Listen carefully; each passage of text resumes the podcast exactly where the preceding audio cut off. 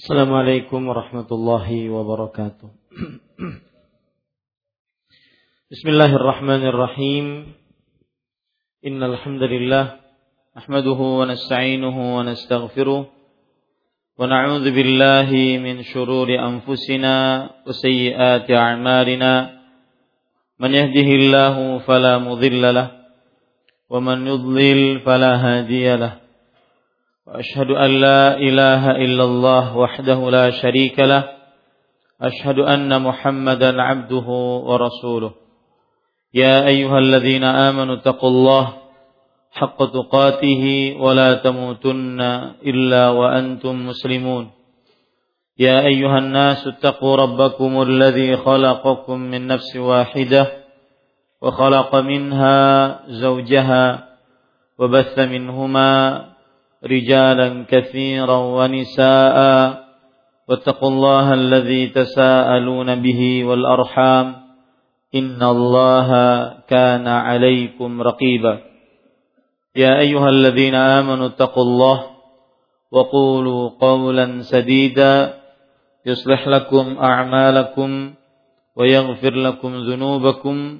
ومن يطع الله ورسوله فقد فاز فوزا عظيما. أما بعد فإن أصدق الحديث كتاب الله وأحسن الهدي هدي محمد صلى الله عليه وعلى آله وسلم وشر الأمور محدثاتها وكل محدثة بدعة وكل بدعة ضلالة وكل ضلالة في النار.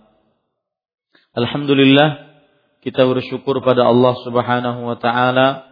Pada hari ini Rabu malam Kamis 26 Zulqa'dah 1439 Hijriah kita dimudahkan oleh Allah Subhanahu wa taala untuk duduk bersama mengkaji kembali kitab tauhid alladzi huwa haqqullahi 'alal 'abid yang ditulis oleh Al-Imam Al-Mujaddid Al-Allamah Syekhul Islam Muhammad bin Abdul Wahab rahimahullahu taala. Salawat dan salam semoga selalu Allah berikan kepada Nabi kita Muhammad sallallahu alaihi wa ala alihi wasallam, ada keluarga beliau, para sahabat serta orang-orang yang mengikuti beliau sampai hari kiamat kelak.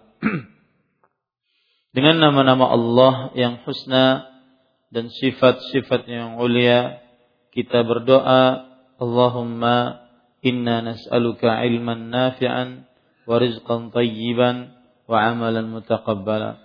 Allahumma anfa'na bima 'allamtana wa 'allimna ma yanfa'una wa zidna ilma. Allahumma inna na'udzubika min ilmin la yanfa' wa min qalbin la yakhsha' wa min nafsin la tashba' wa min du'ain la yusma. Allahumma amin. Bapak Ibu, saudara-saudari yang dimuliakan oleh Allah Subhanahu wa taala, kita membahas pada malam ini bab yang baru yaitu bab yang ke-61. Penulis mengatakan babu majaa fil musawwirin tentang para perupa makhluk yang bernyawa. Maksud dari bab ini adalah besarnya siksa Allah bagi siapa orang-orang yang melakukan taswir menyerupai makhluk-makhluk Allah yang bernyawa dimaksud dari bab ini adalah besarnya siksa Allah Subhanahu wa taala bagi para musawwirin. Dan musawwirin adalah orang-orang yang membuat gambar makhluk bernyawa.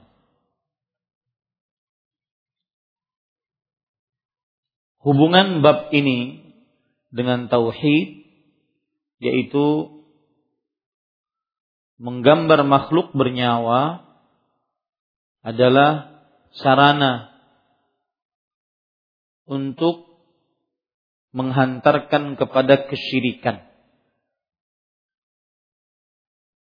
Sarana untuk menghantarkan kepada kesyirikan.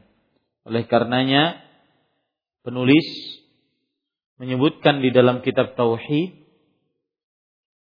salah satu hal yang menghantarkan seseorang kepada dosa yang paling terbesar yaitu kesyirikan dan bertentangan dengan tauhid. Agar menjadi penjelasan tentang keharaman menggambar makhluk bernyawa dan juga penyebutan ancaman-ancaman bagi yang menggambar makhluk bernyawa. Sekali lagi, hubungan bab dengan kitab tauhid karena at-taswir atau menggambar makhluk bernyawa merupakan sarana melakukan kesyirikan yang bertentangan dengan tauhid. Karena orang ketika menggambar makhluk bernyawa sebagaimana yang terjadi pada kaum Yahudi dan kaum Nasrani yang akan kita baca kelak nanti dalil-dalilnya mereka apabila ada orang-orang saleh di antara mereka yang meninggal maka mereka membuat patung ataupun membuat gambar-gambar pada dinding-dinding mereka akan orang-orang soleh tersebut. Dan akhirnya orang-orang soleh tersebut disembah. Sebagaimana juga yang terjadi pada kaum Nabi Nuh. Pada Wat, Suwa, Ya'uq, Yagus, Nasr. Lima orang saleh di zaman kaum Nabi Nuh yang mereka ahli ibadah kemudian ketika mereka meninggal dibuatlah taswir untuk mereka. Yaitu gambar patung-patung mereka. Sehingga lama kelamaan patung-patung tersebut disembah. Maka ini menunjukkan hubungan bab dengan kitab tauhid. Karena taswir menggambar makhluk hidup yang bernyawa adalah menghantarkan kepada kesyirikan yang bertentangan dengan tauhid. Oleh karenanya disebutkan oleh penulis untuk menjelaskan keharamannya dan menyebutkan ancaman siksanya yang sangat berat. Kemudian penulis membawakan sebuah atau berbagai macam dalil di sini kita baca apa yang disebutkan oleh penulis.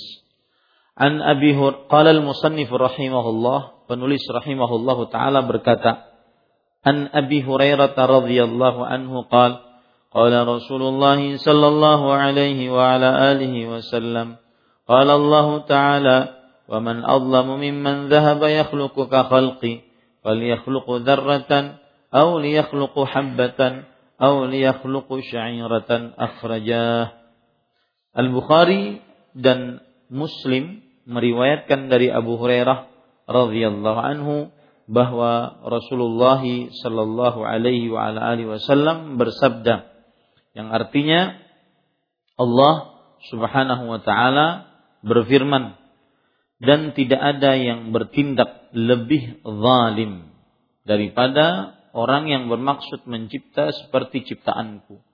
Maka hendaklah mereka mencipta seekor semut kecil atau sebutir biji-bijian atau sebutir biji gandum. Poin pertama dari hadis ini adalah biografi sahabat yang meriwayatkan hadis ini di sini Al-Bukhari dan Al-Muslim meriwayatkan dari Abu Hurairah. Abu Hurairah radhiyallahu anhu nama asli beliau Abdurrahman bin Sakhr Ad-Dausi. Dan beliau wafat pada tahun 59 Hijriah.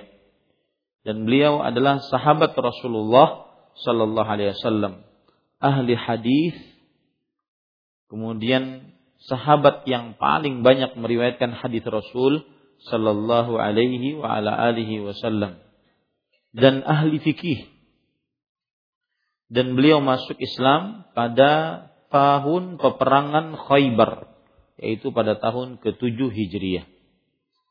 Dan beliau senantiasa setelah masuk Islam selalu bersama Nabi Muhammad sallallahu alaihi wasallam sampai akhirnya beliau menjadi sahabat yang paling banyak meriwayatkan hadis Rasul sallallahu alaihi wasallam alal itlaq secara mutlak tidak ada yang menandingi beliau.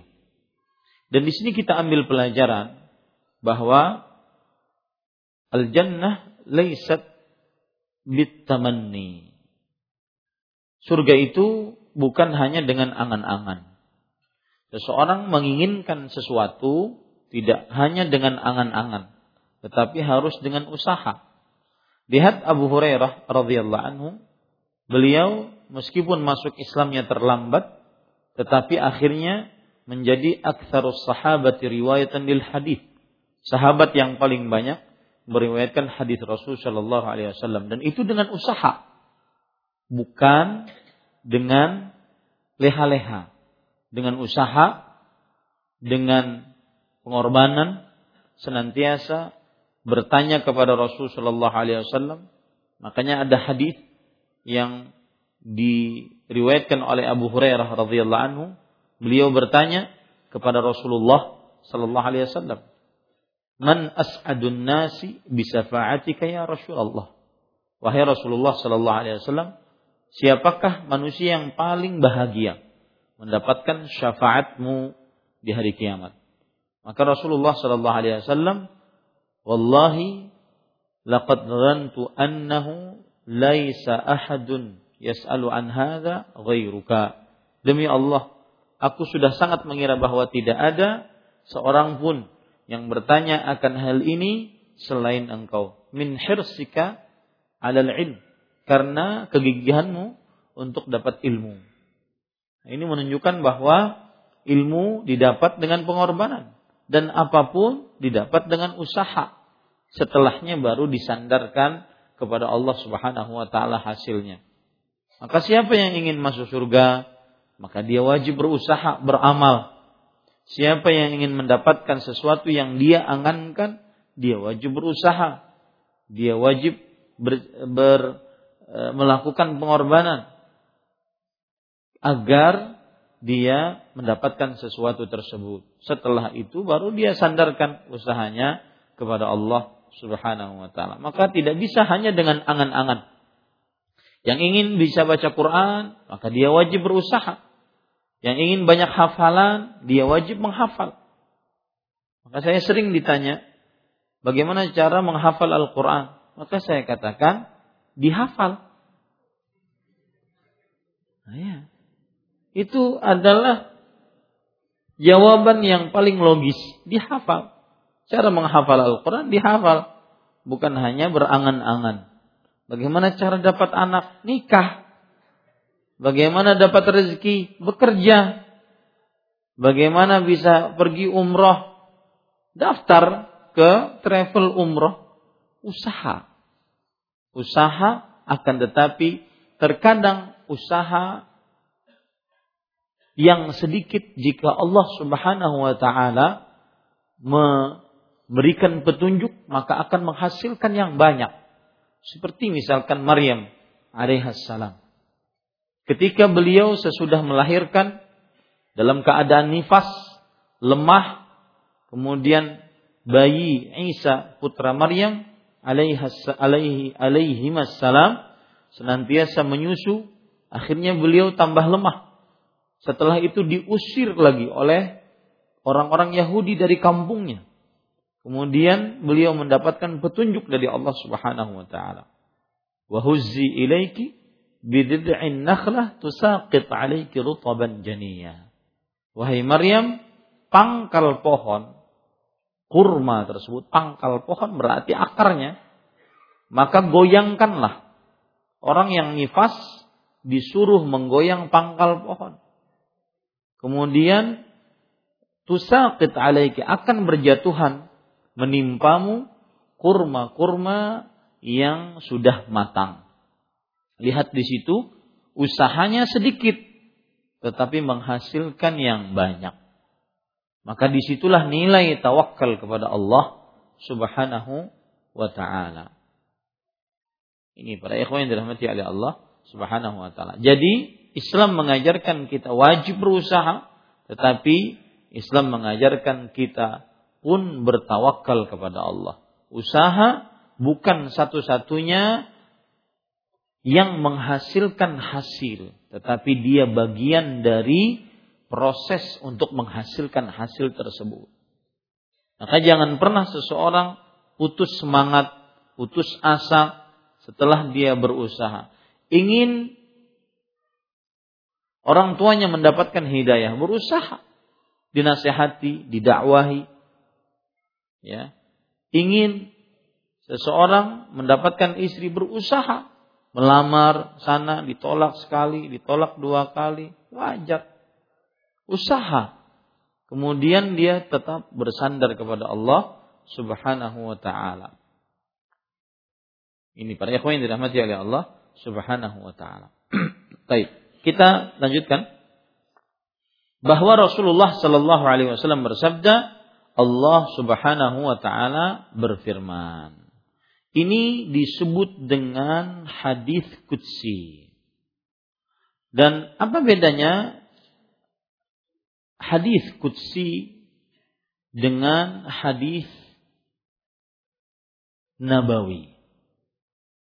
Apa bedanya hadis qudsi dengan hadis nabawi? Para ikhwan yang dirahmati oleh Allah Subhanahu wa taala disebutkan oleh para ulama rahimahumullah taala bahwa hadis qudsi adalah hadis yang riwayat dan lafadznya dari Allah Subhanahu wa taala. Hadis qudsi adalah hadis yang riwayatkan oleh Nabi Muhammad sallallahu alaihi wasallam dari Allah Azza wa Jal yang lafadznya dan maknanya dari Allah Subhanahu wa taala. Lafadznya dan maknanya dari Allah Subhanahu wa taala.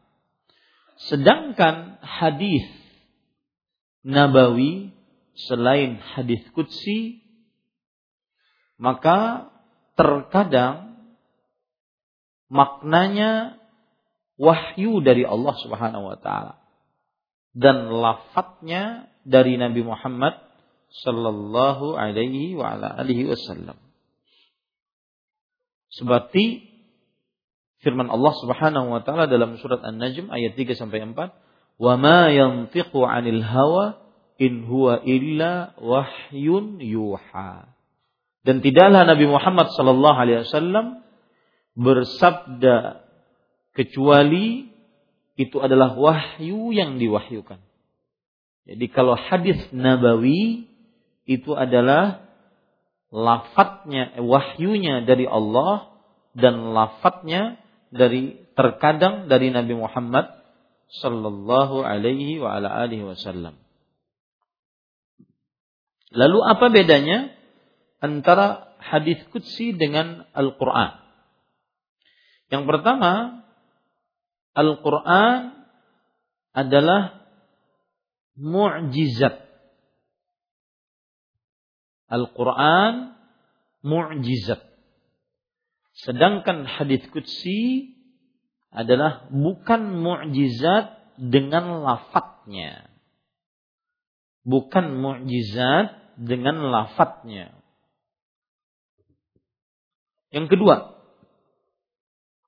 yang kedua Perbedaan antara Al-Quran dengan hadis Qudsi, Al-Quran beribadah dengan membacanya. Beribadah dengan membacanya. Dan hadis Qudsi tidak beribadah dengan membacanya. Maksud beribadah dengan membacanya di sini adalah sebagaimana disebutkan dalam hadis riwayat Imam Tirmidzi. Rasul sallallahu alaihi wasallam bersabda, "Man qara'a harfan min kitabillah falahu bihi hasanah wal hasanatu asyru amsalha." Barang siapa yang membaca satu huruf dari Al-Qur'an, maka baginya mendapatkan satu pahala kebaikan. Dan satu pahala kebaikan dilipatkan menjadi sepuluh pahala kebaikan. Adapun orang baca hadis kutsi tidak demikian. Ini yang kita baca sekarang ini. Maka ketika kita membaca wa man mimman dhahaba yakhluqu ka khalqi falyakhluqu dzarratan aw liyakhluqu habbatan aw liyakhluqu sya'iratan maka kita tidak dituliskan pahala atas setiap hurufnya. Beda ketika orang membaca alif lam mim. Dituliskan pahala atas setiap hurufnya yang kita baca. Yang ketiga, Quran adalah mutawatir. Mutawatir artinya dimustahilkan untuk didustakan. Saking banyaknya yang menyebutkannya. Dimustahilkan untuk didustakan. Saking banyaknya yang meriwayatkannya, menyebutkannya. Sedangkan hadis kutsi tidak harus mutawatir, bahkan ada yang palsu. Bahkan ada yang palsu. Ada ulama yang mengarang kitab, saya lupa nama kitabnya dan ulamanya yang jelas ada ulama yang menulis kitab hadis kutsi dan seluruhnya hadis kutsinya palsu. Jadi hadis kutsi tidak mesti harus tidak mesti harus sahih, apalagi mutawatir. Ya. Perbedaan yang keempat yaitu Al-Qur'an tidak disentuh kecuali dalam keadaan suci. Sedangkan hadis qudsi tidak mengapa menyentuhnya dalam keadaan tidak suci. Ini perbedaan-perbedaan disebutkan oleh Fadilatul Syekh Al-Allamah Dr. Saleh bin Fauzan Al-Fauzan hafizahullah taala. Jadi itu perbedaan antara hadis kutsi dengan hadis nabawi dan juga perbedaan antara hadis kutsi dengan Al-Qur'an. Nah, di sini Allah taala berfirman, ini namanya hadis kutsi. Ya, karena Rasulullah sallallahu alaihi wasallam meriwayatkan dari siapa? Dari Allah Subhanahu wa taala. Ini namanya hadis apa? Kutsi. Dan tidak ada yang lebih zalim. Tidak ada yang lebih zalim. Para ikhwah yang dirahmati oleh Allah Subhanahu wa taala, kata-kata tidak ada kalau kita perhatikan di dalam bahasa Arabnya, perhatikan waman azlamu. Kalau Anda perhatikan dalam bahasa Arabnya, waman azlamu.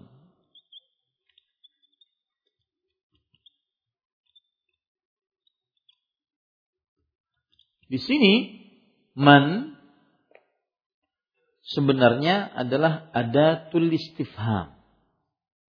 Kata untuk bertanya, alat untuk bertanya, siapakah? Jadi arti sebenarnya adalah siapakah yang lebih zalim? Ini artinya secara letterlock. Siapakah yang lebih zalim. Tetapi karena kata ini diletakkan dalam sebuah kata syarat maka menunjukkan kepada peniadaan yang artinya tidak ada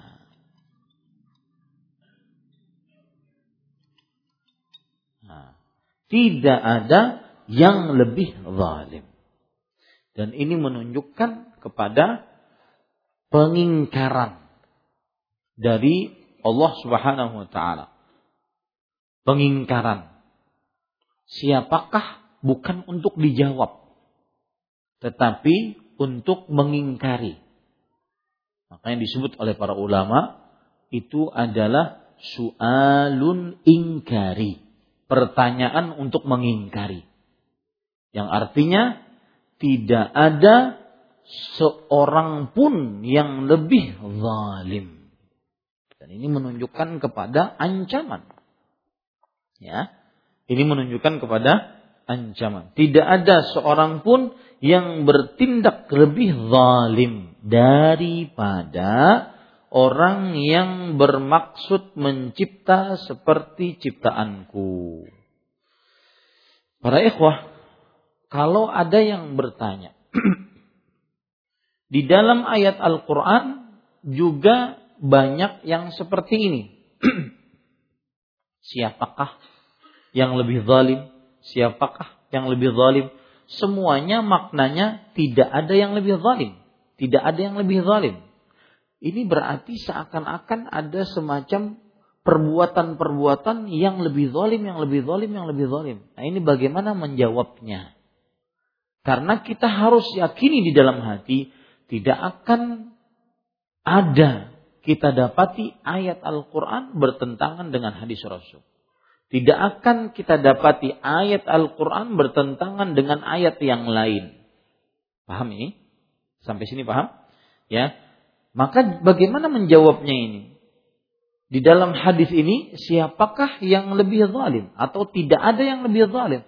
Dalam ayat Al-Baqarah ayat 114 Allah berfirman, "Wa man azlamu mimman mana'a masajidallah." Tidak ada yang lebih zalim daripada orang yang melarang orang lain ke masjid-masjid Allah. Ini sama juga, tidak ada yang lebih zalim. Artinya ini perbuatan paling zalim. Ini juga perbuatan paling zalim.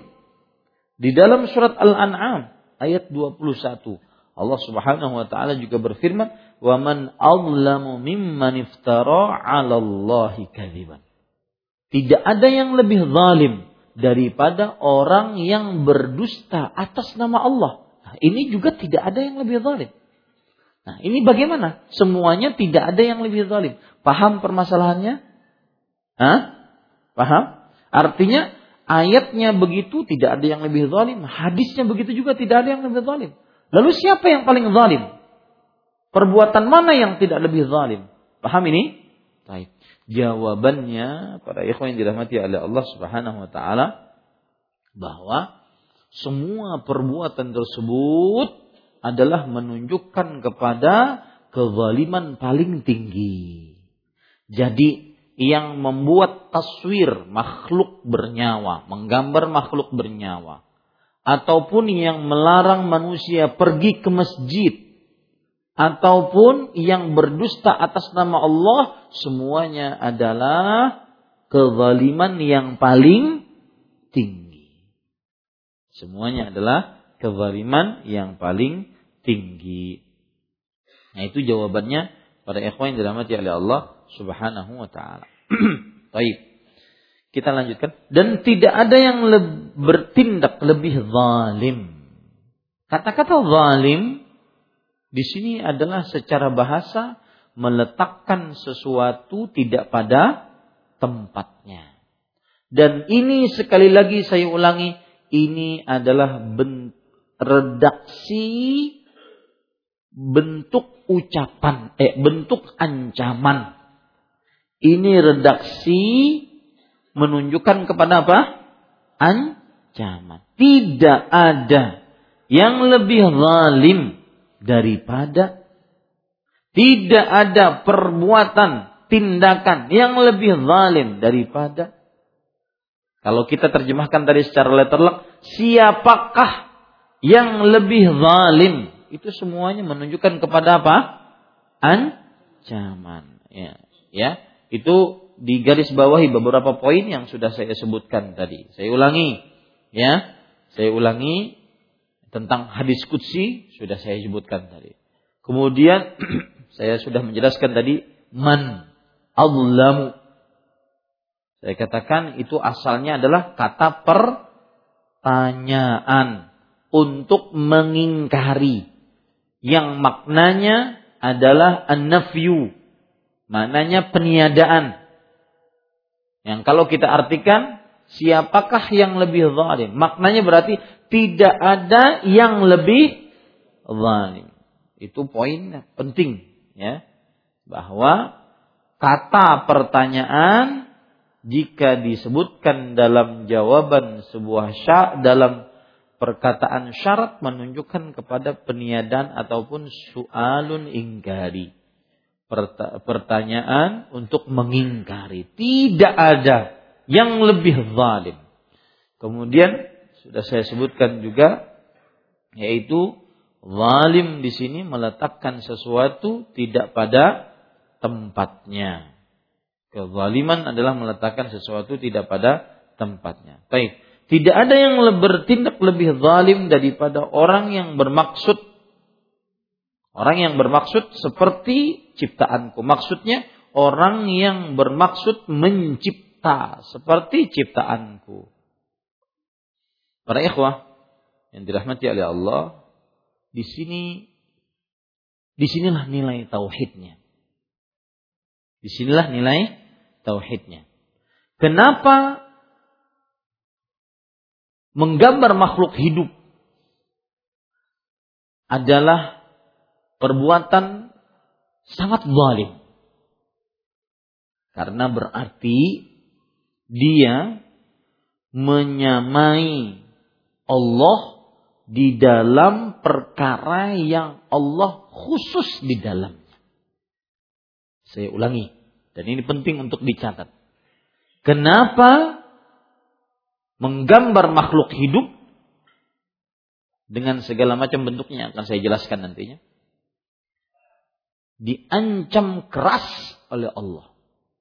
Karena di dalam tindakan menggambar makhluk hidup terdapat me menyamai Allah di dalam perbuatan yang khusus milik Allah Jalla fi'ula. Ya. Yaitu perbuatan tersebut adalah mencipta. Itu khusus milik Allah Subhanahu wa taala. Di antara dalil-dalil yang menunjukkan bahwasanya penciptaan adalah khusus milik Allah Subhanahu wa taala yaitu Allah Subhanahu wa taala berfirman di dalam Al-Qur'an. Di antaranya hal min khaliqin ghairullah yarzuqukum. Adakah dari seorang pencipta pun selain Allah yang memberikan rezeki kepada kalian. Ini menunjukkan adakah juga apa tadi? Pertanyaan pengingkaran. Maksudnya peniadaan. Selalu seperti itu. Sering itu dalam redaksi-redaksi Arab. Adakah pencipta siapa pun selain Allah yang memberikan rezeki kepada kalian? Ini namanya Adakah di sini pertanyaan pengingkaran? Maknanya peniadaan. Jadi kalau kita artikan tidak ada pencipta siapa pun selain Allah yang memberikan rezeki kepada kalian. Paham sampai sini? Nah, itu salah satu dalil yang disebutkan oleh Allah dalam surat Fatir surat ke-35 ayat 3. Silakan. Azad dulu. Ya, kita lanjutkan. Sekali lagi saya ulangi.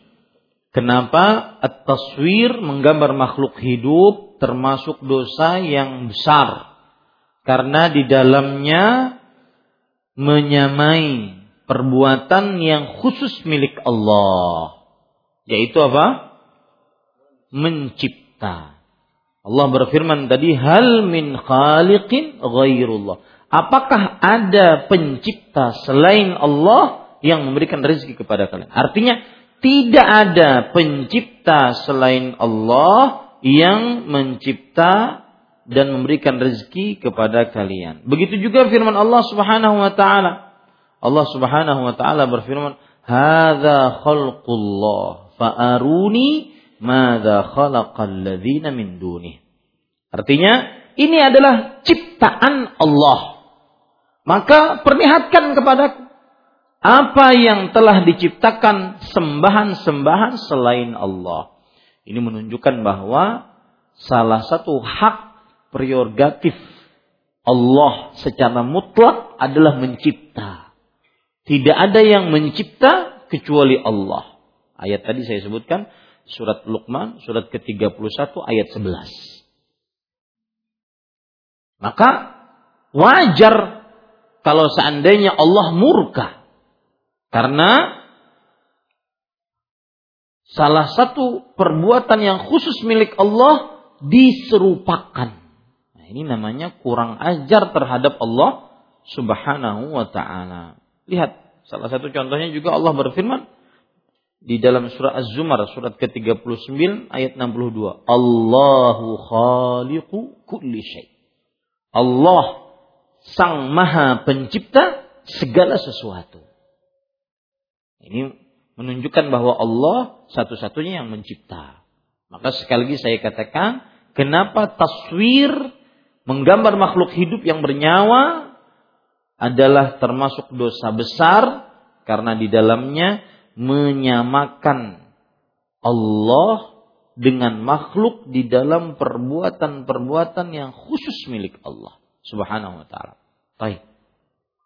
Kalau seandainya taswir tersebut diharamkan dan dianggap dosa besar gara-gara seperti itu, maka terlebih lagi kalau dijadikan makhluk sama derajatnya dengan Allah.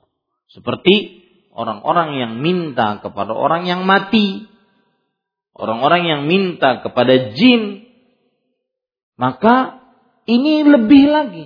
Yang menyerupakan diri dengan perbuatan yang khusus milik Allah saja tercela, apalagi sampai menyamakan makhluk dengan siapa?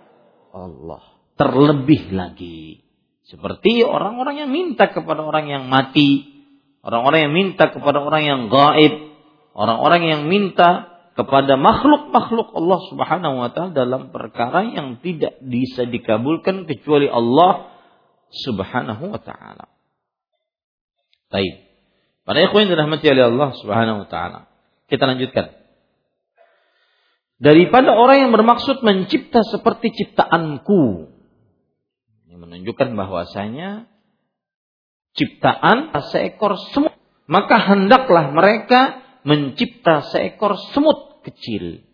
Di sini Rasul Shallallahu Alaihi Wasallam menyebutkan zarrah. Zarrah secara bahasa Arab kalau kita perhatikan hadis-hadis Rasul maka zarrah yang dimaksud adalah semut kecil, an-namlus semut kecil. Adapun kalau kita buka kamus besar bahasa Arab ke bahasa Indonesia di zaman sekarang, maka zarrah dia adalah atom. Benda paling kecil yang ada di atas muka bumi ini. Maka jika diartikan zarrah dengan ini, itu bukan semut kecil tetapi atom, maka ini tidak benar. Kenapa? Karena Rasulullah Shallallahu Alaihi Wasallam berbicara dengan para sahabatnya dan para sahabatnya kebanyakan adalah orang-orang Arab dan orang-orang Arab mengenal zarrah adalah semut kecil. Nah, ini para ikhwan yang dirahmati oleh Allah Subhanahu wa taala. Baik. Kemudian para ikhwah yang dirahmati oleh Allah Subhanahu wa taala atau sebutir biji-bijian. Dari makhluk kecil kemudian berpindah ancamannya ataupun tantangannya, bukan ancaman lebih tepatnya, tantangannya dengan mencipta sebuah biji. Dari makhluk kecil yang bernyawa. Allah tantang lagi yang tidak bernyawa, sebuah biji. Ya. Kemudian kata Rasulullah SAW, Allah Subhanahu wa taala berfirman, atau sebutir biji gandum. Ya. Maka para ikhwan yang dirahmati oleh Allah, di awal Allah menantang dengan sebutir biji. Kemudian setelahnya Allah tantang dengan pohonnya apabila tumbuh kemudian membuahkan buahnya. Silahkan kalau bisa mencipta seperti ciptaan Allah Subhanahu wa taala tersebut dan tidak akan pernah bisa mencipta. Ini para ikhwan yang dirahmati oleh Allah Subhanahu wa taala. Baik. Dan hadis ini sahih diriwayatkan oleh Imam Bukhari dan Muslim. Kemudian kita baca hadis selanjutnya. Sebelum saya membaca hadis selanjutnya, pada ikhwan yang dirahmati oleh Allah Subhanahu wa taala,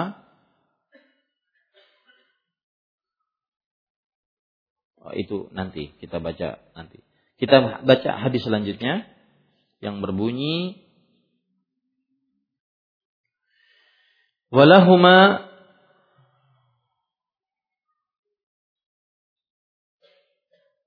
an Aisyah radhiyallahu anha anna Rasulullah sallallahu alaihi wasallam qala ashaddu nasi 'adzaban yawm al-qiyamah alladhina yudahi'una bi khalqillah.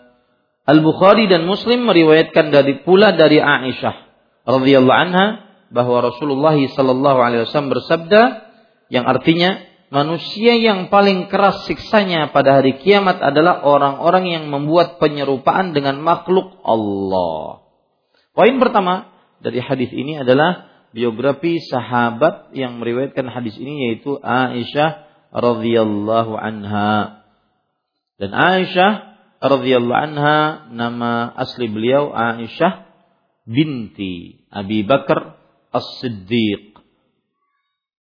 Aisyah binti Abi Bakar As-Siddiq At-Taimiyah Al-Qurashiyah dan wafat pada tahun 58 Hijriah. Istri ketiga Nabi Muhammad sallallahu alaihi wasallam. Dan satu-satunya istri Rasulullah Shallallahu Alaihi Wasallam yang perawan dan Rasulullah Shallallahu Alaihi Wasallam tidak pernah menikahi seorang perawan kecuali Aisyah radhiyallahu anha. Dan ini menjadi penggugah bagi yang belum menikah tidak mengapa nikahi janda.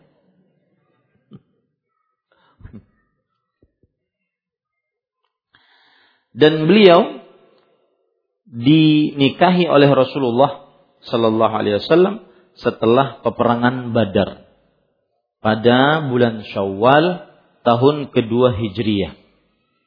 Daripada menghadang-hadang perawan kada dapat-dapat, ya ada ada kemarin ikhwah curhat Ustadz saya kenal seorang perempuan saya cintai karena Allah. Kemudian ternyata dia sekarang mondok Ustaz. Apakah saya menunggu ataukah saya harus menggadaikan cinta saya? Kalau pian jadi sidin kayak apa? Jawab sendiri ya. Taib. Para ikhwan yang dirahmati oleh Allah Subhanahu wa taala, beliau adalah afqahu nisa'il ummah 'alal itlaq. Wanita yang paling eh, yang paling pintar dalam ilmu agama secara mutlak. Dan kemuliaan Aisyah radhiyallahu anha dibandingkan seluruh wanita seperti kemuliaan makanan as-sarid makanan favoritnya orang Arab dibandingkan seluruh wanita dalam hadis riwayat Bukhari Rasulullah SAW bersabda wa inna fadla Aisyata ala sairin nisa ka fadli saridi ala sairit ta'am dan kemuliaan Aisyah radhiyallahu anha wa ardhaha wa aghzallah man sabbaha wa qalaha dibandingkan seluruh wanita seperti kemuliaan makanan sarit dibandingkan seluruh makanan. Kemudian terjadi khilaf di antara para ulama. Siapa wanita yang paling mulia dibandingkan a, a, siapa wanita yang lebih mulia dibandingkan Aisyah radhiyallahu anha atau antara Aisyah radhiyallahu anha dengan Khadijah? Maka jawabannya yang paling proporsional adalah setiap dari dua orang ini memiliki kemuliaan yang tidak dimiliki oleh lainnya. Khadijah beliau wanita yang pertama kali beriman dari wanita sealam semesta dan wanita yang paling banyak membela Rasulullah Shallallahu Alaihi Wasallam saat orang-orang tidak membelanya dan wanita istri Rasul Shallallahu Alaihi Wasallam yang melahirkan anak-anak Rasulullah Shallallahu Alaihi Wasallam. Aisyah radhiyallahu anha memiliki keistimewaan yang tidak dimiliki oleh Khadijah, yaitu ilmu yang banyak, yang sangat bermanfaat untuk kaum muslimin. Dan dua-duanya adalah istri yang sangat dicintai oleh Rasulullah sallallahu alaihi wa ala alihi wasallam. Aisyah radhiyallahu anha pernah mengeluh akan kecintaan Rasulullah sallallahu alaihi wasallam kepada Khadijah. Maka Nabi Muhammad sallallahu alaihi wasallam bertanya berkata, "Ruziqtu hubba." Aku ditakdirkan mencintainya. Ini salah satu sihir yang halal kepada seorang istri dari seorang suami. Sihir halal seorang suami kepada istri adalah rayuan-rayuan cinta yang indah. Jomblo nggak paham nih? Sihir yang halal. Ya, yaitu rayuan-rayuan indah. Ini kalau seandainya anda sedang bermasalah dengan istri Anda, istri Anda sedang e, merengut, marah, maka ucapkan di samping telinganya, aku ditakdirkan mencintaimu. Itu urusan selesai. 90 persen. 10 persen pian tanggung seorang. Adapun Aisyah radhiyallahu anha, beliau juga adalah wanita yang sangat dicintai oleh Rasulullah SAW. Bahkan sampai beliau meninggal. Beliau saat sakit keras sering bertanya, "Aina ana gadan?" Di mana aku besok hari? Menggilir istriku, di mana aku besok hari? Yuridu yaumaha, menginginkan giliran Aisyah radhiyallahu anha wa ardhaha. Dan Rasul Shallallahu Alaihi Wasallam pernah ditanya, Ayyun nasi ahabbu ilaik. Manusia mana yang paling engkau cintai? Maka beliau menjawab, Aisyah. Aisyah radhiyallahu anha. Ini menunjukkan beliau adalah wanita yang paling dicintai oleh Rasulullah Sallallahu Alaihi Wasallam. Jadi dua-duanya memiliki keistimewaan. Baik. Aisyah radhiyallahu anha meriwayatkan bahwa Rasulullah Sallallahu Alaihi Wasallam bersabda yang artinya, manusia yang paling keras siksanya. Di sini ada kaidah yang sering saya ulangi ulangi. Bahwa apabila ada kata komparasi dan setelahnya itu adalah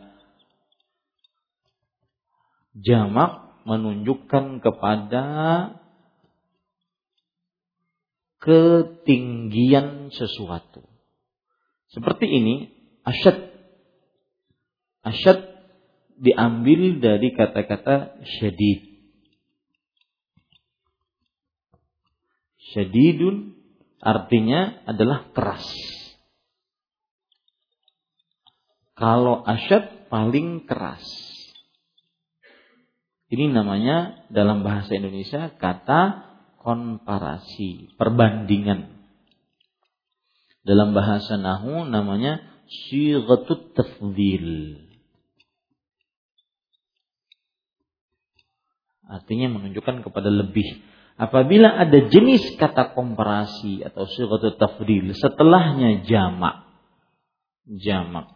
Manusia yang banyak. Menunjukkan kepada paling ter. Jadi kalau kita terjemahkan manusia yang paling keras siksanya. Ini menunjukkan penjelasan seperti ini untuk menekankan di dalam hati bahwa perbuatan ini tidak sembarangan. Manusia yang paling keras siksanya. Paling pedih siksanya. Ya. Manusia yang paling keras siksanya pada hari kiamat adalah orang-orang yang membuat penyerupaan dengan makhluk. Membuat penyerupaan dengan makhluk. Dan ini bisa dipahami insyaallah taala. Baik. Para ikhwah yang dirahmati oleh Allah Subhanahu wa taala, timbul pertanyaan dari hadis ini. Kok bisa orang yang membuat penyumpaan, penyerupaan dengan makhluk adalah manusia yang paling keras siksanya? Karena secara dosa, dosa kesyirikan, dosa kekufuran lebih buruk, lebih berat dosanya dibandingkan taswir menyerupakan dengan makhluk Allah Subhanahu wa taala. Maka bagaimana jawabannya? Paham pertanyaannya? Saya ulangi. Kan di sini disebutkan manusia yang paling keras, yaitu orang yang membuat taswir menyerupai makhluk hidup. Padahal di sana ada dosa yang lebih berat dibandingkan ini. Dosa apa? Kesyirikan. Dosa lagi kekufuran. Dosa lagi kemunafikan i'tiqadi. Ada yang lebih berat dibandingkan dosa ini. Baik. Kok bisa disebut manusia yang paling keras? Paham sekarang masalahnya? Maka jawabannya adalah bahwa yang dimaksud manusia yang paling keras siksanya ada kata yang tersembunyi di situ. Yaitu katanya di antara manusia yang paling keras siksanya. Jadi permasalahannya jawabannya seperti itu. Jadi kalau ditanya Ustadz menggambar makhluk hidup manusia yang paling keras siksanya. Lalu kesyirikan, kekufuran, kemunafikan, i'tiqadi bagaimana siksanya? Masa ini yang lebih keras dibandingkan kesyirikan? Maka jawabannya apa tadi? Ada kata yang tersembunyi, yaitu di antara manusia yang paling keras siksanya adalah bla bla bla bla. Paham ini? Nah, ini para ikhwan dirahmati oleh Allah Subhanahu wa taala.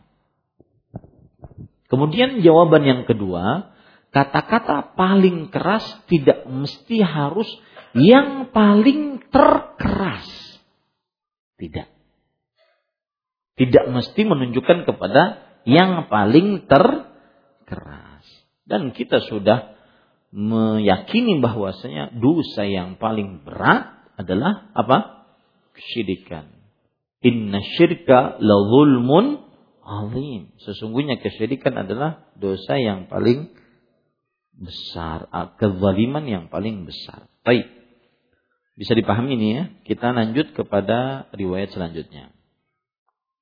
Kemudian penulis mengatakan, "Walahuma 'an Ibnu Abbas radhiyallahu anhuma sami'tu Rasulullah sallallahu alaihi wa ala alihi wasallam yaqul, kullu musawwirin fin nar يجعل له بكل صورة صورها نفس يعذب بها في جهنم ولهما عنه مرفوعا من صور صورة في الدنيا كلف أن ينفخ فيها الروح وليس بنافخ Al-Bukhari dan Muslim meriwayatkan pula dari Ibnu Abbas berkat bahwa ia berkata, aku mendengar Rasulullah Shallallahu Alaihi Wasallam bersabda, setiap perupa berada dalam neraka setiap rupakan rupa yang dibuatnya akan diberi nyawa guna menyiksa dirinya di dalam neraka jahanam. Baik. Lihat di sini poin pertama dari hadis ini adalah biografi sahabat yang meriwayatkan hadis ini. Beliau adalah siapa? Ibnu Abbas. Dan Ibnu Abbas nama panggilan dan beliau terkenal dengan nama panggilannya. Adapun nama aslinya adalah Abdullah bin Abbas. Kenapa dipanggil Ibnu Abbas? Karena Ibnu artinya adalah anak, Abbas adalah bapak. Bapaknya terkenal karena paman Nabi Muhammad sallallahu alaihi Makanya disandarkan kepada yang lebih terkenal. Seperti juga Ibnu Umar, anaknya Umar Kenapa disandarkan kepada bapaknya? Karena Umar bin Khattab radhiyallahu anhu terkenal, maka disandarkan kepada kepada bapaknya. Adapun nama aslinya adalah Abdullah bin Abbas radhiyallahu anhuma. Dan Abdullah bin Abbas radhiyallahu anhuma beliau adalah wafat pada tahun 68 Hijriah. 68 Hijriah. Nama asli beliau Abdullah bin Abbas bin Abdul Muthalib bin Hashim. Sahabat Rasulullah sallallahu alaihi wasallam, anak paman Nabi Muhammad sallallahu alaihi wasallam. Habrul ummah, ulamanya umat ini. Wa faqihuha dan ahli fikihnya umat ini. Imamu ahli tafsir, imamnya para ahli tafsir, turjumanul Quran yang paling faham tentang ayat-ayat Al-Quran. Dan beliau dilahirkan sebelum hijrah tiga tahun. Sebelum hijrahnya Nabi Muhammad SAW tiga tahun. Berarti saat wafat Rasulullah SAW, Abdullah bin Abbas umurnya berapa? Hah? sebelum hijrah tiga tahun. Di Madinah sepuluh tahun. Wafat Rasulullah SAW tahun ke-11. Berarti berapa? 13 tahun. Ya. Ini pada ikhwan yang dirahmati oleh Allah Subhanahu wa taala. Dan Abdullah bin Abbas radhiyallahu anhu seorang yang mendapatkan doa dari Rasulullah sallallahu alaihi wasallam. Allahumma faqihhu fid din wa 'allimhu ta'wil. Ya Allah, eh, pahamkan dia tentang agama dan ajarkan dia ilmu takwil yaitu ilmu tafsir Al-Qur'an. Di sini kita ambil pelajaran bahwa salah satu usaha adalah doa. Tadi saya mengatakan tentang usaha. Salah satu usaha adalah doa. Bahkan dia min a'zam at-tawakkul. Dia termasuk daripada proses bertawakal yang paling besar. Ini para ikhwan yang dirahmati oleh Allah Subhanahu wa taala. Dan di dalam umur 13 tahun, belum 15 tahun Nabi Muhammad SAW wafat, beliau umur, belum umur 15 tahun, tetapi beliau mempunyai hadis sekitar 1660 hadis. Ini menunjukkan bahwa waktu muda digunakan benar-benar untuk menuntut ilmu. Yang masih belasan yang hadir di sini belum kepala dua umurnya, ya maka gunakan waktunya untuk menghafal. Ya, gunakan waktunya untuk benar-benar menghafal karena belum banyak pikiran-pikiran yang menghampiri otak kita. Gunakan waktunya untuk menghafal. Agar nanti di masa tua benar-benar punya banyak hafalan, baik itu ayat Al-Quran atau hadis-hadis Rasul Sallallahu Alaihi Wasallam. Kalau bingung memulai, mau di menghafal yang mana, silahkan pilih. Tanya kata hati, saya ingin memilih menghafal doa dulu Jujur kalau saya boleh cerita, dulu buku Silahul Mu'min, doa buku doa itu kadang tidak lepas dari dari kantong karena ingin menghafal. Maka hafalkan doa-doa tersebut sebelum kita tua. Karena an-naqsyu fi al-ilmu fi sigari kan naqshi 'ala al-hajar. Menuntut ilmu saat kecil itu seperti memahat pada batu, lama. Pahatannya lama dan hasilnya pun lama. Wal ilmu fil kibari kan naqshi 'alal ma. Dan belajar di waktu tua itu bagaikan memahat pada air. Cepat sekali hilang. Hafal jam 7 pagi, maka jam 7 lewat 5 hilang.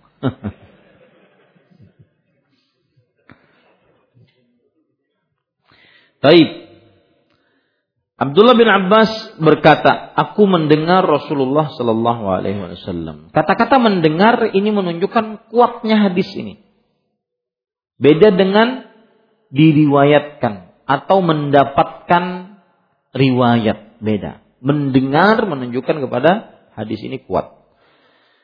Yang artinya setiap perupa berada di dalam neraka. Perupa di sini terjemahan dari penulis ya maka saya lebih condong kepada terjemahan diterjemahkan bahasa hadisnya setiap musawwir itu lihat hadisnya kullu musawwirin finnar setiap musawwir di dalam neraka apa itu musawwir yang membuat menyerupakan makhluk Allah dan musawwir dibagi menjadi empat kriteria.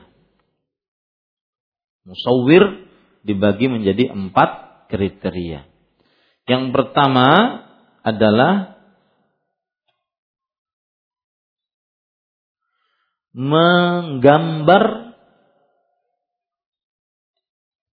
makhluk hidup yang mempunyai bayangan.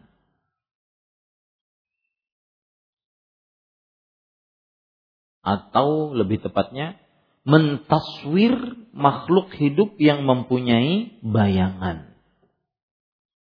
Seperti membuat patung makhluk hidup yang mempunyai bayangan. Ini patung, patung ada bayangannya. Ini salah satu jenis taswir. Ini salah satu jenis taswir. Dan ini para ulama berijma bahwa hukumnya haram. Ya, berijma bahwa hukumnya haram. Kemudian para ikhwan yang dirahmati oleh Allah Subhanahu wa taala dan ini masuk ke dalam hadis karena mencipta seperti ciptaan Allah Subhanahu wa taala. Ya. Baik. Kemudian kriteria yang kedua, mentaswir yang tidak ada bayangan tetapi ada garis-garisnya dan warna-warnanya. Mentaswir makhluk hidup yang tidak ada bayangan tetapi ada garis-garisnya dan warna-warnanya. Seperti mentaswir di kanvas. Menggambar makhluk hidup pada kanvas. Ataupun mentaswir pada kertas. Garis-garis yang akhirnya membuat seperti makhluk hidup. Ya. Dan dikhawatirkan masuk ke dalam hadis ini menggambar-gambar dengan cara siluet. Siluet paham ya? Gambar gelap. Atau gambar-gambar dengan pasir. Sekarang ada orang menggambar dengan pasir. Tetapi di atas kaca ataupun di atas kain, tetapi dia seperti makhluk hidup maka dikhawatirkan masuk dari bagian yang kedua. Dan hukumnya haram.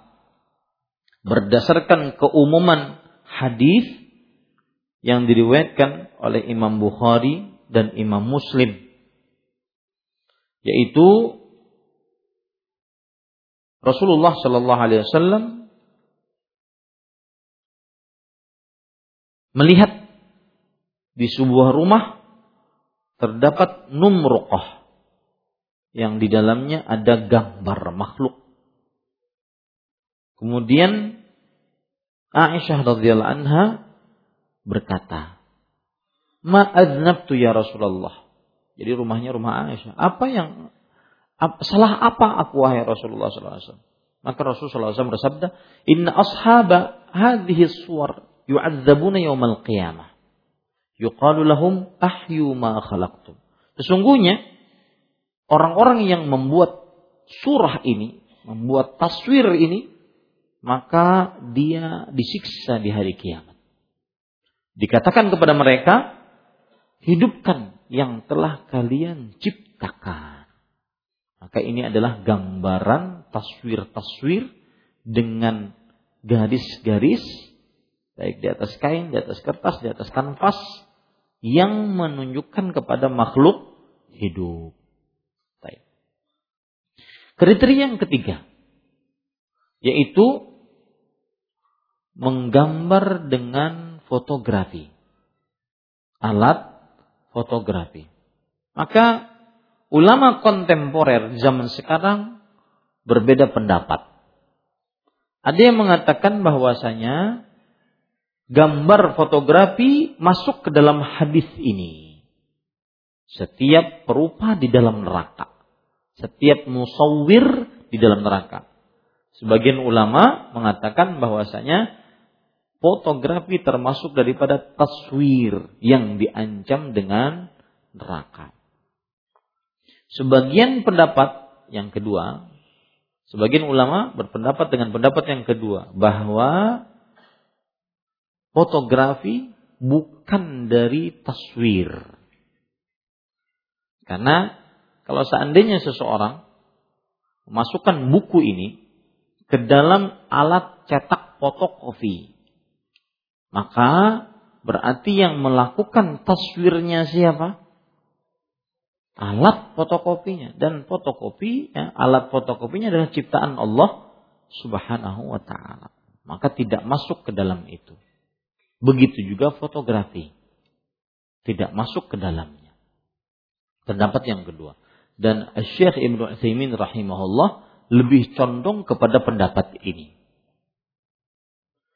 Tetapi beliau mengingatkan bahwa jika tujuannya haram maka fotografi pun haram. Jika tujuannya halal, maka fotografi pun halal. Seperti misalkan seorang membuat foto-foto kenangan atau di dalamnya terdapat foto-foto wanita. Maka tujuannya halal, eh haram. Maka sarana yang menuju ini pun haram. Karena kaidah mengatakan al-wasail laha hukmul maqasid. Artinya sarana mempunyai hukum seperti tujuan. Jika tujuannya haram, maka sarananya pun haram. Dan wallahu alam para ikhwan yang dirahmati oleh Allah di zaman sekarang Fotografi adalah sesuatu yang mata'ummu bihil balwa. Sesuatu yang sudah tidak bisa lepas lagi seseorang darinya. Tetapi tetap kita katakan harus berada di koridornya. Seperti misalkan permasalahan memfoto diri sendiri, selfie. Maka hal seperti ini dijauhi lebih utama. Kenapa? Karena terutama apalagi yang hal-hal yang tidak bermanfaat, apalagi dosa dan maksiat. Ya. Lebih utama. Sebabnya kenapa? Untuk lebih berhati-hati terhadap masuknya hadis ini ke dalam hadis ini. Terhadap masuknya ke dalam hadis ini. Maka jika memang tidak ada sesuatu yang sangat mendesak untuk berfotografi, maka dijauhi perbuatan-perbuatan tersebut. Terutama dengan foto terkadang seseorang melakukan perbuatan ketidakikhlasan atau menunjukkan kepada ketidakikhlasan. Meskipun ikhlas masalah hati tetapi ada indikasi ketidakikhlasan. Seperti ketika beribadah difoto atau memfoto dirinya atau minta difoto. Ada orang diceritakan oleh Syekh Abdul Razak masuk ke dalam Masjid Nabawi dari luar. Kemudian tanpa sholat tahiyatul masjid dia langsung duduk seperti orang lagi tasyahud. Kemudian minta dipotokan oleh orang lain. Ya. Kemudian ambil dari sisi kanan, sisi kiri, sisi belakang, sisi depan. Habis sesudah difoto, keluar dari masjid. Ini benar-benar riaknya ikhlas.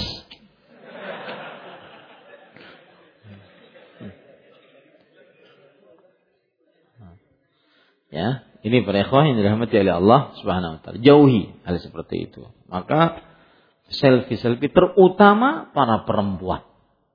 Walaupun bercadar, maka dijauhi.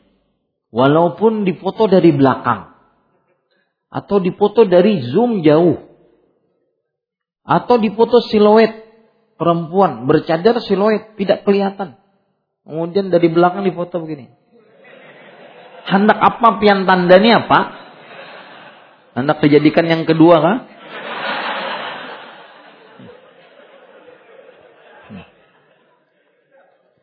Ya, maka jauhi. Saya sering mengatakan, seorang perempuan diharamkan untuk eksis dengan foto dirinya di sosial media. Kenapa? Walaupun dia bercadar. Kenapa? Karena Rasulullah Shallallahu Alaihi Wasallam bersabda, "Al-mar'atu aurah, idza kharajat istashrafaha syaitan." Wanita itu adalah aurat. Jika dia keluar, maka syaitan akan memperindah,nya Istishraf artinya seorang laki meletakkan tangannya di syarafnya. Syarafnya adalah ini. Jadi dia benar-benar meneliti perempuan yang keluar tersebut. Saking menelitinya kadang-kadang kepentok tiang listrik. Ya, maka hati-hati. Kemudian kriteria yang keempat. Menggambar sesuatu yang tidak ada ruhnya. Sesuatu yang tidak ada ruhnya. Dan saya ingin memberikan klarifikasi bahwa mungkin terlihat beberapa foto saya dengan beberapa orang. Maka jawabannya itu dimintai foto. Ya, jarang sekali kita katakan ini ambil foto saya. Itu tidak. Bahkan seingat saya saya tidak pernah seperti itu. Tetapi dimintai foto. Nah ini yang agak sulit. Saya pernah bertanya kepada Syekh Ali Hasan Al-Halabi. Waktu itu beliau hadir di Banjarmasin, di Masjid Hasanuddin Majdi. Kemudian ada beberapa dari musbida, kemudian pejabat-pejabat datang ingin berfoto dengan beliau. Dan saya perhatikan dan beliau membolehkan. Habis itu saya tanya, Syekh bagaimana hukumnya difoto? Maka beliau mengatakan, tasahalna ba'da an tashaddadna. Kita mempermudah setelah dulunya mempersulit. Dan salah satunya beliau membawakan ini sesuatu yang sudah susah untuk dijauhi di zaman sekarang. Susah untuk dijauhi. Terutama terjadi khilaf di antara para ulama dalam masalah fotografi ini. Tetapi sekali lagi saya katakan jangan bermudah-mudah. Ya, jangan bermudah-mudah karena dikhawatirkan masuk ke dalam hadis ini. Ya. Dan berapa banyak gara-gara foto mendatangkan fitnah, kericuhan, kehancuran, kegoncangan di dunia ini gara-gara foto. Maka yang eh, hobi memoto dirinya ya. Kena itu eh, apa? Ya maka dijauhi. Ya pada ikhwan yang dirahmati. Bahkan saya nasihatkan kepada para perempuan terutama di akun Instagram. Meskipun akunnya privat maka dijauhi Anda untuk menyebarkan foto Anda. Kenapa? Karena yang menfollow Anda itu bukan tidak mustahil adalah akun-akun palsu. Ataupun akun perempuan tetapi juga dilihat oleh para lelaki.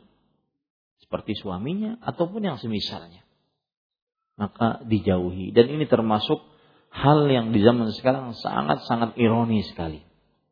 Ya, sangat-sangat ironis sekali. Pokoknya diharamkan untuk eksis dengan foto tubuh Anda di sosial media. Wahai saudariku muslimah. Baik. Termasuk hal yaitu memfoto yang tidak ada ruh. Maka jawabannya Apabila foto yang tidak ada roh tersebut buatan manusia, maka tidak mengapa.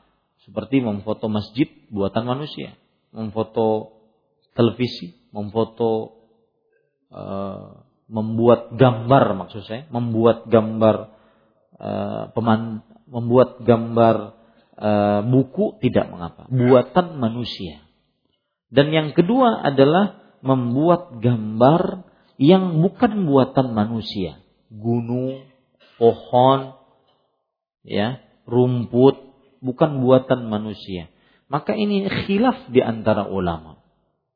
Ada yang mengatakan haram karena dia pun tumbuh, ya, dan dia juga ciptaan Allah. Dalam hadis tersebut disebutkan bahwa tidak ada yang lebih zalim daripada orang yang bermaksud mencipta seperti ciptaanku. Itu ciptaanku ciptaan Allah Subhanahu wa taala. Maka dia mengatakan haram. Allah alam pendapat yang lebih kuat bahwasanya itu tidak diharamkan. Dan ini pendapat jumhur bahwasanya yang tidak ada ruh tidak diharamkan. Wallahu alam. Baik. Kita lanjut hadis selanjutnya.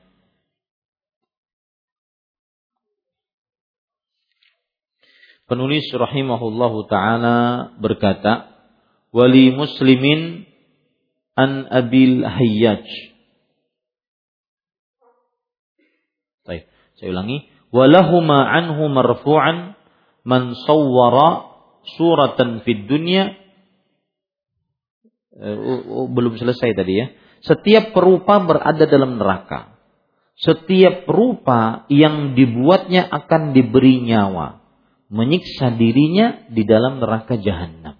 Ini menunjukkan bahwa al-jaza min jinsil amal. Balasan sesuai dengan jenis perbuatan. Yang menandingi Allah dalam ciptaan di akhirat nanti Allah akan tiupkan pada ciptaan-ciptaan manusia tersebut ruh. Kemudian ruh tersebut akan menyiksa yang menciptanya. Ya, ini menunjukkan al-jaza min jinsil amal. Kita lanjutkan.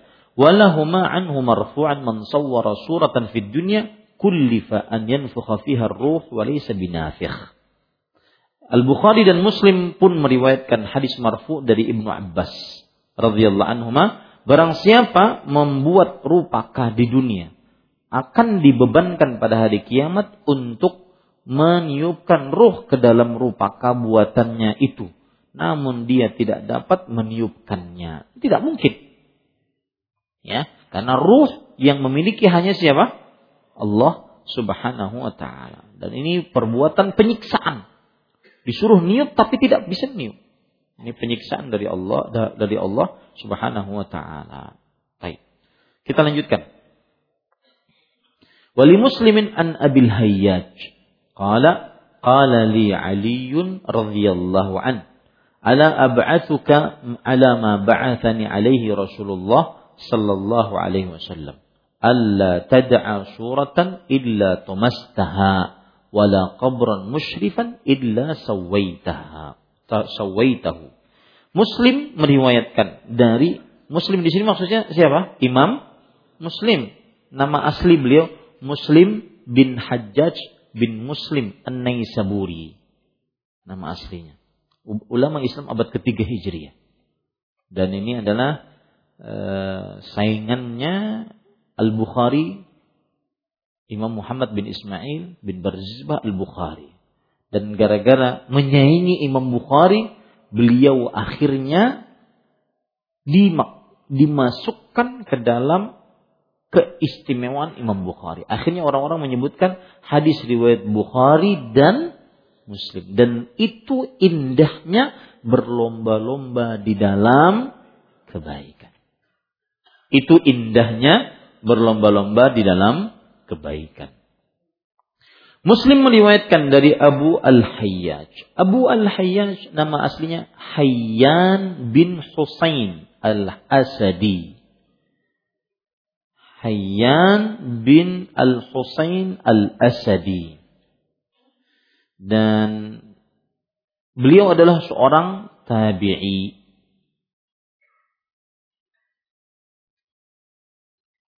Dan beliau wafat pada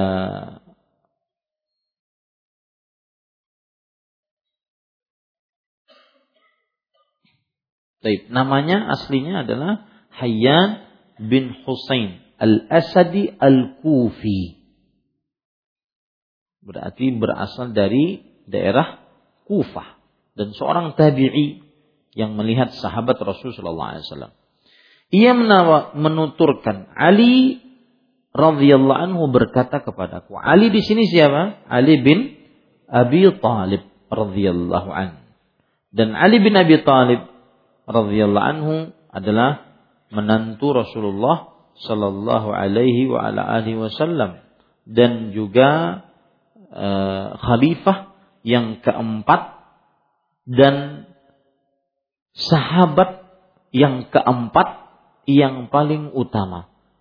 Sesuai dengan urutan kekhalifahan urutan di dalam kekhalifahan. Beliau wafat pada tahun 40 Hijriah. Dan Ali bin Abi Thalib radhiyallahu anhu beliau ini adalah anak paman Nabi Muhammad sallallahu alaihi wasallam. Dan termasuk ahlul bait sahabat Nabi khalifah yang keempat. Dan sepuluh salah satu dari sepuluh orang yang dijamin masuk surga.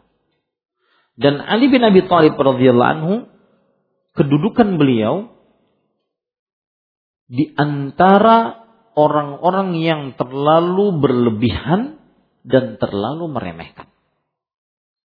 Kedudukan beliau radhiyallahu anhu di antara orang yang terlalu berlebihan seperti Syiah Rafidhah menganggap beliau adalah imam maksum yang tidak pernah salah.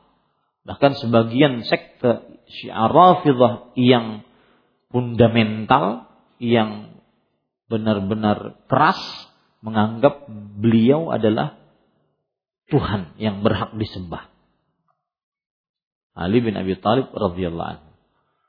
Kemudian di kelompok yang lain oleh orang Nasibi bahwa Ali bin Abi Thalib adalah seorang yang murtad keluar dari agama Islam. Makanya dibunuh meninggalnya dalam keadaan dibunuh. Ahlu sunnah wal jamaah menyebutkan bahwasanya beliau adalah sahabat Rasulullah, menantu Rasulullah Sallallahu Alaihi Wasallam, kemudian salah seorang yang dijamin masuk surga oleh Allah Subhanahu oleh Rasulullah Sallallahu Alaihi Wasallam.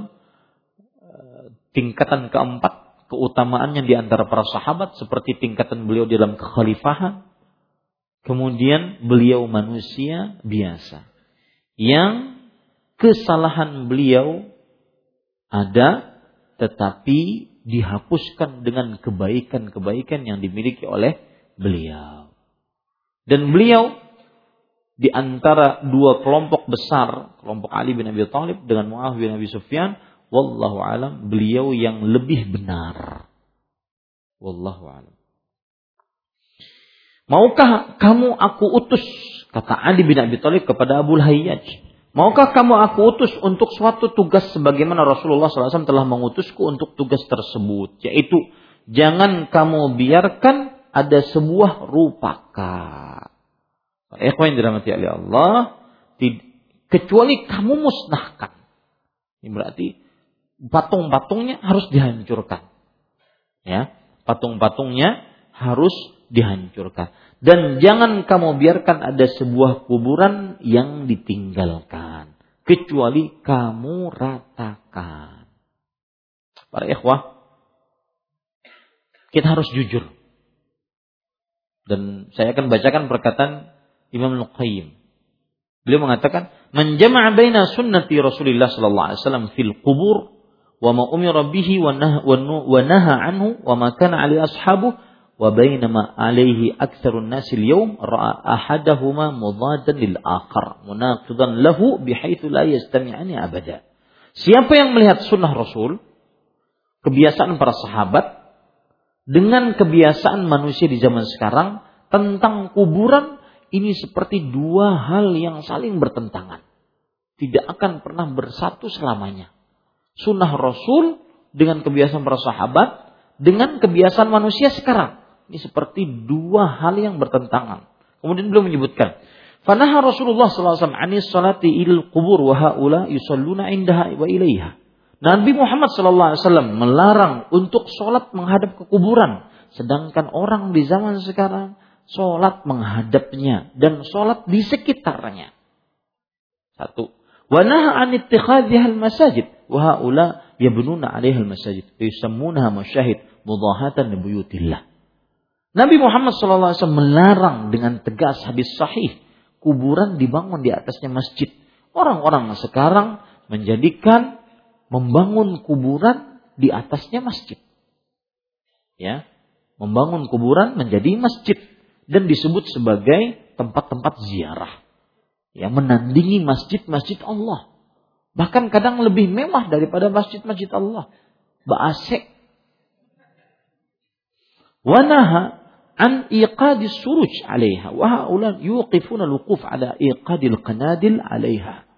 Nabi Muhammad SAW melarang untuk dilampui kuburan-kuburan. Yang ada sekarang, orang-orang sekarang me, memegahkan kuburan-kuburan tersebut. Wa naha an ittikhadhiha an tuttakhad 'idan wa haula yattakhiduna a'yadan wa manasik wa yajtami'una laha ka ijtima'in lil 'id aw akthar. Nabi Muhammad SAW melarang untuk dijadikan kuburan sebagai id. Id itu artinya tempat berkumpul pada waktu yang telah ditentukan diulang-ulang perkumpulannya pada waktu tersebut. Orang-orang sekarang dijadikan kuburan tempat berkumpul pada waktu tertentu. Wa amara. Nabi Muhammad sallallahu alaihi wasallam memerintahkan untuk meratakan kuburan tersebut. Ya. Wahaula yubalighuna fi mukhalafata fi mukhalafati hadainil haditsain. Dan mereka orang-orang sekarang mem, menyelisihi bahkan berlebihan dalam menyelisih hadis-hadis tentang meratakan kuburan. ويرفعونها من الأرض كالبيت kal bait wa ya'taqi dan mereka mengangkat dari bumi kuburan-kuburan tersebut. Artinya seperti rumah. Dan meletakkan kubah-kubah di atasnya. Dan kubah tersebut para ikhwan yang dirahmati oleh Allah yang ada di kuburan Rasul Shallallahu alaihi wasallam jauh ratusan tahun setelah Rasulullah SAW wafat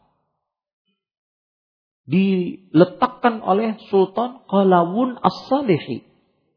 Salah satu sultan yang mem yang menguasai kaum muslimin pada waktu itu. Pada tahun kalau tidak salah 800-an Hijriah. Tahun ke-9, abad ke-9 Hijriah. Baru ada kubah tersebut.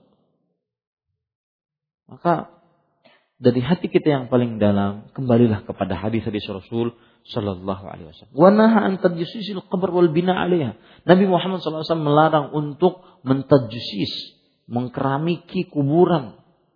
Ya. Dan Nabi Muhammad SAW melarang untuk menulis kuburan dan mereka wahaula yattakhiduna 'alaiha al-anwan wa yaktubuna 'alaiha al-Qur'an. Mereka menuliskan tulisan-tulisan dan menuliskan dengan warna-warna dan Quran-Quran, ayat-ayat Al-Quran pada kuburan-kuburan tersebut. Ya. Nah ini banyak para ikhwan yang dirahmati oleh Allah Subhanahu wa taala. Baik. Itu yang bisa kita sampaikan. Kemudian kita baca kandungan bab. Satu, ancaman berat terhadap para perupa makhluk bernyawa. Ancamannya apa tadi? Hah? Disuruh apa? Mencipta pertama. Yang kedua, meniup ruh dan itu tidak akan mungkin bisa. Ya. Yang ketiga, siksa yang paling keras. Dua. Jadi ada tiga ancaman bagi musawir. Mencipta, meniup ruh pada ciptaannya, kemudian siksa paling keras. Dua. Alasannya yaitu tidak berlaku sopan santun kepada Allah. Sebagaimana firman Allah, tidak ada yang bertindak lebih zalim daripada orang yang bermaksud mencipta seperti ciptaanku. Seperti yang sudah saya sebutkan. Salah satu sebab kenapa taswir diharamkan karena menyamai Allah dalam perbuatannya terutama lagi, terlebih lagi kalau menyamai Allah dalam zatnya. Allah dicipta, orang ini juga dicipta, padahal dia sudah mati. Ini lebih parah lagi. Dalam perbuatan Allah saja diharamkan. Ketiga, firmannya, maka hendaklah mereka mencipta seekor semut kecil dan atau sebutir buji bijian atau sebutir biji gandum menunjukkan kekuasaan Allah dan kelemahan manusia. Baik. Keempat, ditegaskan dalam hadis bahwa para perupa adalah manusia yang paling keras siksanya. Ini sudah kita bahas. Lima, Allah akan menciptakan ruh untuk setiap perupaka yang dibuat guna menyiksa perupa tersebut di dalam neraka jahanam. Sudah kita bahas juga. Enam, bahwa perupa akan dibebani untuk meniupkan ruh ke dalam perupaka yang dibuatnya tersebut. Sudah kita sebutkan tadi. Itu siksa. Jenis-jenis siksa orang-orang yang taswir tujuh perintah untuk memusnahkan rupaka apabila menjumpainya. Tapi ingat di sini, memusnahkan ini harus dengan fikih. Dan para ulama berijma bahwa mengingkari sebuah kemungkaran tidak boleh mendatangkan kemungkaran yang lebih besar. Maka apabila Anda melihat rupaka, patung, ya, maka jangan kemudian Anda hancurkan seenaknya. Ya, ujar Ustaz hancurkan nek. Nah, ini tidak benar. Harus dilihat maslahat dan mafsadatnya. Wallahu a'lam. Bagaimana pandangan Islam tentang memajang gambar robot di dinding rumah? Maka jawabannya tidak manfaat dan ditinggalkan. Gak sana gambar robot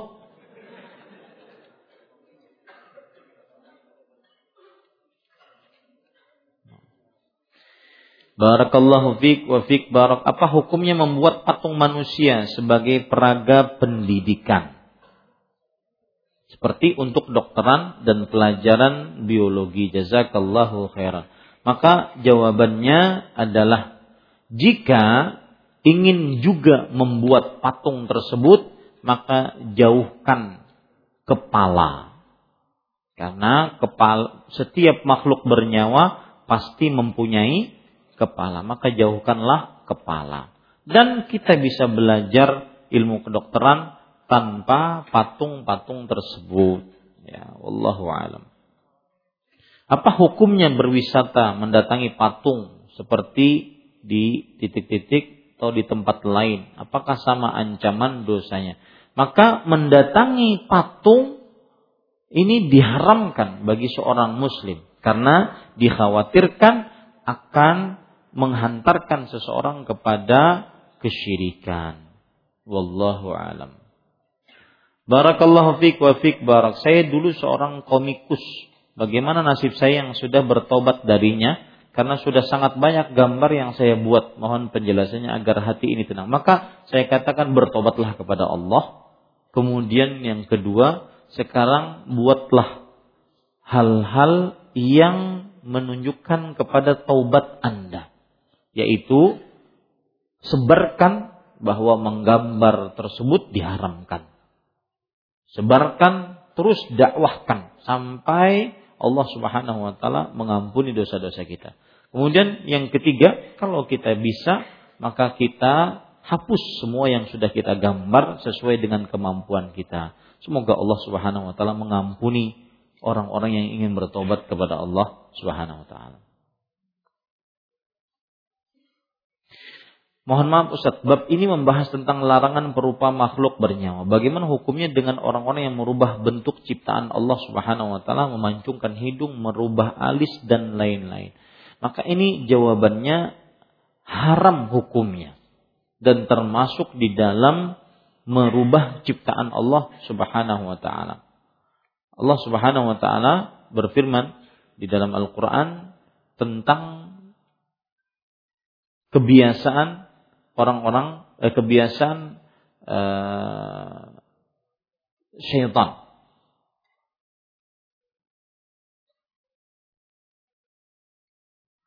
dalam surat An-Nisa. Surat keempat ayat 119. Lihat kebiasaan syaitan. Allah Subhanahu wa taala saya bacakan di dalam surat Al-Nisa ayat 118 dulu. La'anahullah. 117 biar lebih jelas. In yad'una min duni illa inatha. Yang mereka sembah selain Allah itu tidak lain hanyalah berhala. Wa in yad'una illa syaitan marida dan dengan menyembah berhala tersebut mereka tidak lain hanyalah menyembah syaitan yang terkutuk. La'anahullah. Allah melaknat syaitan tersebut. Wa qala la'attakhidanna min ibadika nasiban wa furuda. Dan syaitan mengatakan, aku akan benar-benar mengambil dari hamba-hamba engkau ya Allah bagian yang sudah aku sudah ditentukan untukku. Artinya benar-benar akan menyimpangkan Allah menyimpangkan hamba-hamba Allah. Kemudian wala udhillannahum. Sungguh aku akan sesatkan mereka. Ini kata syaitan. Wala umanniyannahum dan sungguh aku akan bangkitkan angan-angan kosong mereka. Wala amurannahum dan sungguh aku akan menyuruh mereka fala yubattikunna adanal memotong telinga-telinga binatang ternak mereka wala amurannahum dan sungguh aku akan benar-benar memerintahkan mereka fala khalqallah agar mereka merubah ciptaan Allah. Ini menunjukkan bahwasanya merubah ciptaan termasuk di dalamnya operasi kecantikan diharamkan dalam agama Islam kecuali untuk pengobatan. Seperti misalkan mohon maaf bibir sumbing. Maka menyulitkan dia untuk makan, minum, ataupun membuat wajahnya sangat buruk, maka diperbolehkan untuk melakukan operasi kecantikan demi pengobatan. Adapun demi kecantikan diharamkan. Di antaranya adalah merenggangkan gigi karena untuk kecantikan. Rasulullah SAW bersabda, "La'anallahu al-washimat wal mustawshimat wan namisat wal mutanammisat wal mutafallijati lil husn al-mughayyirati li khalqillah. Allah Subhanahu wa taala melaknat wanita-wanita yang mentato dan wanita-wanita yang minta ditato. Wanita-wanita yang mengerik alisnya dan minta dikelik alisnya dan wanita-wanita yang merenggangkan giginya karena kecantikan. Dan wanita-wanita yang merubah ciptaan Allah. Dilaknat oleh Allah Subhanahu wa taala. Jadi intinya kalau untuk kedokteran ataupun pengobatan maka tidak mengapa. Wallahu alam. Apakah boleh memoto manusia tapi hanya untuk dicetak untuk buku atau katalog saja, tidak untuk dipajang? Maka jawabannya adalah ini mungkin di buku-buku pelajaran. Saya lebih condong kepada pendapat bahwa buku pelajaran Jika memang itu gambar tangan bukan fotografi, maka lebih baik dijauhi karena termasuk di dalam bukan lebih baik wajib dijauhi. Kalau seandainya dia itu fotografi, maka jika tidak terlalu penting terutama gambar perempuan maka wajib dijauhi. Jika gambar laki-laki jika tidak terlalu penting dan bisa difahami tanpa harus foto aslinya maka itu lebih utama. Wallahu alam. Barakallahu fiik wa fiik barak. Bagaimana cara menasihati orang tua yang sangat banyak memasang foto keluarga di rumah? Maka jawabannya nasihati pelan-pelan. Disebutkan bahwasanya hal tersebut tidak ada manfaatnya. Bahkan sebagian ulama mengatakan dikhawatirkan yang ada fotonya mas, tidak masuk ke dalam ke dalam rumah tersebut malaikat wallahu alam Bagaimana hukum menggambar sesuatu untuk menjelaskan kepada anak-anak? Penjelasan kepada anak tidak mesti harus dengan gambar. Wallahu a'lam. Baik, para ikhwah dirahmati oleh Allah, eh, sebelum kita tutup kajian kali ini, saya ingin curhat sedikit. Ya. Eh, mungkin live Facebook saya dimatikan saja. Baik. Pada ikhwan yang dirahmati oleh Allah Subhanahu wa taala dan juga YouTube-nya dimatikan saja. Uh, kita di Banjarmasin